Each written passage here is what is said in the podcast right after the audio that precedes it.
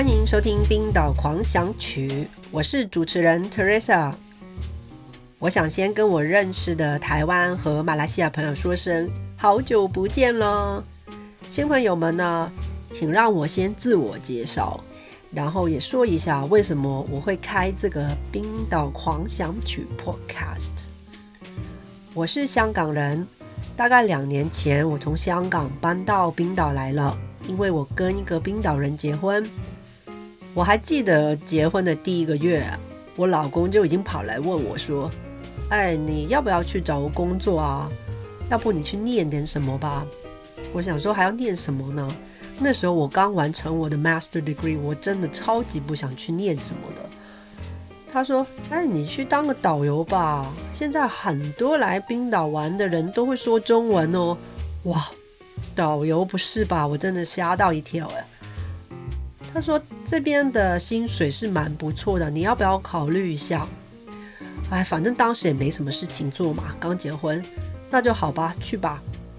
我就去了大学，就花了九个月的时间把课程完成了，就直接去带团。夏天的时候，一开始还过得蛮顺利的。其实我还挺享受当导游的过程，因为我喜欢跟别人交流，跟大家分享我认识的冰岛。然后想说今年夏天也要讲带团。可是呢，COVID 一一来，大家都知道是怎么样了。冰岛的旅游业真的垮掉，包括我的工作。可是我学到那么多东西，那可以怎么办呢？后来有个朋友跟我说，最近那个 Podcast 还蛮流行的，你要不要试试看？我想说 Why not？所以我就开了这个冰岛狂想曲 Why not Iceland 的 Podcast 啦。好。让我来说一下今天的主题吧。其实这个月了，我是有一个特别的大主题，大家能猜出来是什么吗？十二月，那当然是圣诞节咯。在冰岛，圣诞节是一个非常重要的节日。然后我们上一个礼拜就已经开始在把一些圣诞装饰放在家里。然后下一步，我们现在就开始在想圣诞礼物喽。圣诞礼物在冰岛呢，是送给最亲的家人，就像父母啊、孩子啊、啊孙子孙女这样子。我可能是因为小时候那个学校的圣诞交换礼物留下来的阴影，所以我真的不特别喜欢去选礼物。可是，在冰岛呢，有一个选择。是非常经典，而且算有心思，但是又不太贵，选择起来不太难的选项。大家能猜得出是什么吧？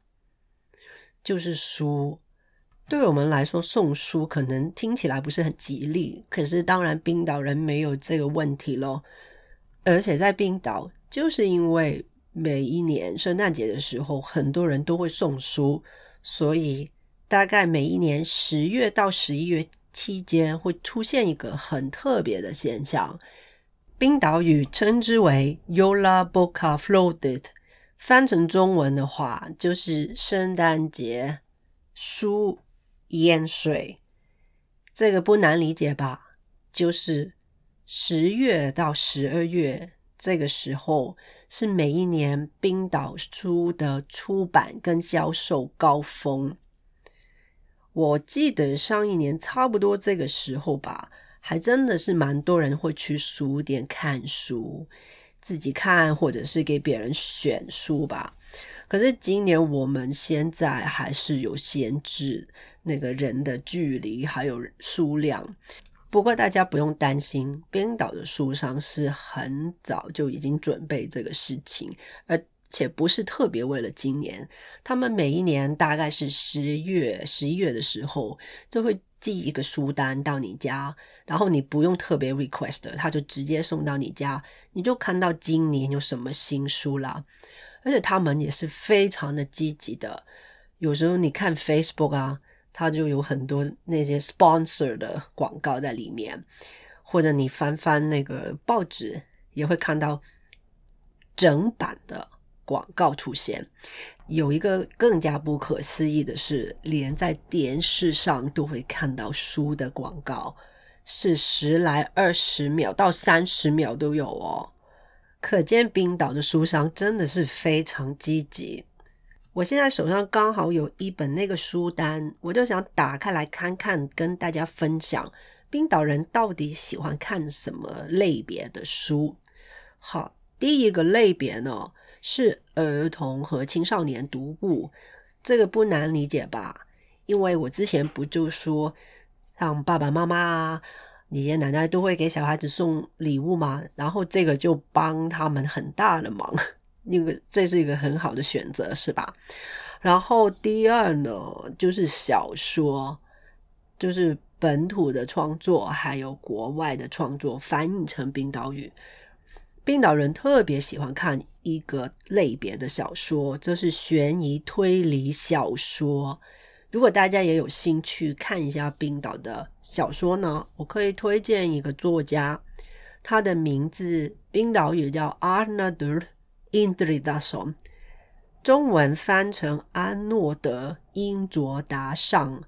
他被称之为北欧犯罪小说天王，为什么呢？他的书已经被翻译超过四十个语言，而且。累计已经卖出一千四百万本，是不是很厉害？现在被翻成繁体中文的呢，有两本书。呃，比较近的那本书呢，其实已经是二零零九年的出版了，叫《沉默之泪》。然后另外一本呢，叫《血之罪》。这本小说在二零零六年的时候被改编成为电影《Jar City》。如果大家懒得去看文字的话，也可以找电影来看一下哦。下一个类别是自传和回忆录。我看到一个在冰岛非常非常受尊敬的女士，今年有一本书是关于她的。她的冰岛文名字叫 Vigdis Finnbogadottir，是冰岛第一个民选的女总统，也是全世界的第一个。那本书就是。关于她在任期间的一些生活点滴，还有就是啊，历史事件和地方志。今年有一本跟现在的当下这个环境特别的呼应的，是关于一九一八年的西班牙流感。所以我看冰岛人真的是百无禁忌啊。冰岛的书上也有提过。现在消闲类的书也越来越受欢迎了，像那种手作啊、呃 cookbook 啊，或者在家可以做的 light exercises。但是呢，我怎么翻来翻去都没有找到一个类别。我还特意去跑去问我老公呢，因为他是一条书虫。老公啊，冰岛有没有爱情小说作家？没有，他就这样回答说。但是我我发现一个很特别的事情，如果你去冰岛的超级市场呢，全年你都会看到那个薄薄的 paperback 言情小说，是外国进口的，但是已经被翻成是冰岛语了。只是本地的创作并没有满足到这一块而已，或者他们用了其他的文学手法来表达吧，像诗歌、诗集，在冰岛也是一个挺受欢迎的类别哦。冰岛人有时候挺喜欢跟我们外国人说一句话：“哎，我们十个人里面有一个人曾经出版过书哦。”其实他想跟我说什么呢？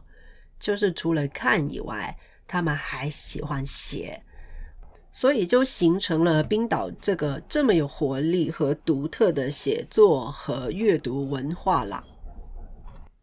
那你可能想说？今年的 Yola Boca Flooded 有没有受到 COVID-19 的影响呢？那当然是有咯。我们得从年头开始看。今年年初的时候呢，书店的销售确实是往下走。可是书商呢，回头一下看自己网上的那个销售是以倍上，是十倍这样涨。而且卖出的很多都是之前的旧货，像什么儿童读物啊，还有非常流行的 coloring books。而且书商也挺聪明的，当时把握了这个机会，推出了首都地区免费送货这个 policy，那好像真的没有理由不买书是吧？但是这不代表他们就可以这样松一口气哦。圣诞节这个黄金档，他们还是要管的。怎么说呢？因为现在冰岛很多的书都已经不是在冰岛印刷的了，都移到去欧洲大陆那边。等于说，他们从制作、印刷到物流都要看得紧紧的，就不能有任何的差错。上一个礼拜，我跟我老公去了书店，就逛了一下，圣诞的书都已经上架了，就等于说他们的今年的工作真的是做得不错。在这个 COVID-19 的疫情下呢，还有另外一个赢家，大家能猜出来是什么吗？就是有声书。有一家公司在冰岛是一枝独秀，就是 Storytel。春天的时候，他们每天都有数以百计的人去登记。夏天哦，CEO 还跑出来说，现在全国接近十分之一的人口都是他们的客户。为什么呢？因为他们有一个十四天免费的 policy。那他这么受欢迎也是不难解释的哦。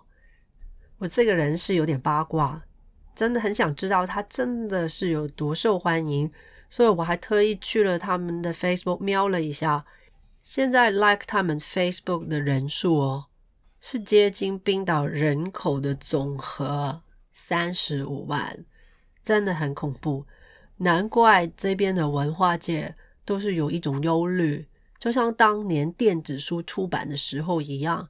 想说电子书会不会完全取代了实体书？这么多年下来，我们看到这个情况并没有发生。可是呢，这个有声书确实是来势汹汹。那到底之后的发展会怎么样呢？我们只能够一直在观察喽。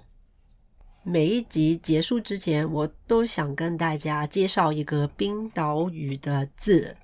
今天我们说了这么多关于书的东西，那当然要介绍大家怎么念冰岛文“书”这个字。冰岛语的字母跟英文的字母基本上是一样的，但是它们的发音是完全不一样。可是为了方便大家，我都会用英文的说法说出来，就是 A B C D 这样。好，大家准备好了没？冰岛文“书”这个字的拼法是 B。O 上面加一点 k，念成 book。如果大家有兴趣想看这个字到底是长怎么样，可以去我的 Instagram 看一下 Why Not Iceland。然后这几天呢，我都会上载一些照片，跟我们今天的节目内容是有关的。最后，最后，我想预告一下下一集我到底要说什么呢？如果圣诞节收到书。作为你的圣诞礼物，那最高的享受就是一手拿着你的新书，另外一手就拿着 l o f e r b r e v 来吃。l o f e r b r e v 是冰岛的圣诞传统食物之一，这就是我下个礼拜的主题了。如果你对这个感兴趣的话，记得不要错过。那我再次感谢大家收听《冰岛狂想曲》。我们下一集再聊吧，bless bless。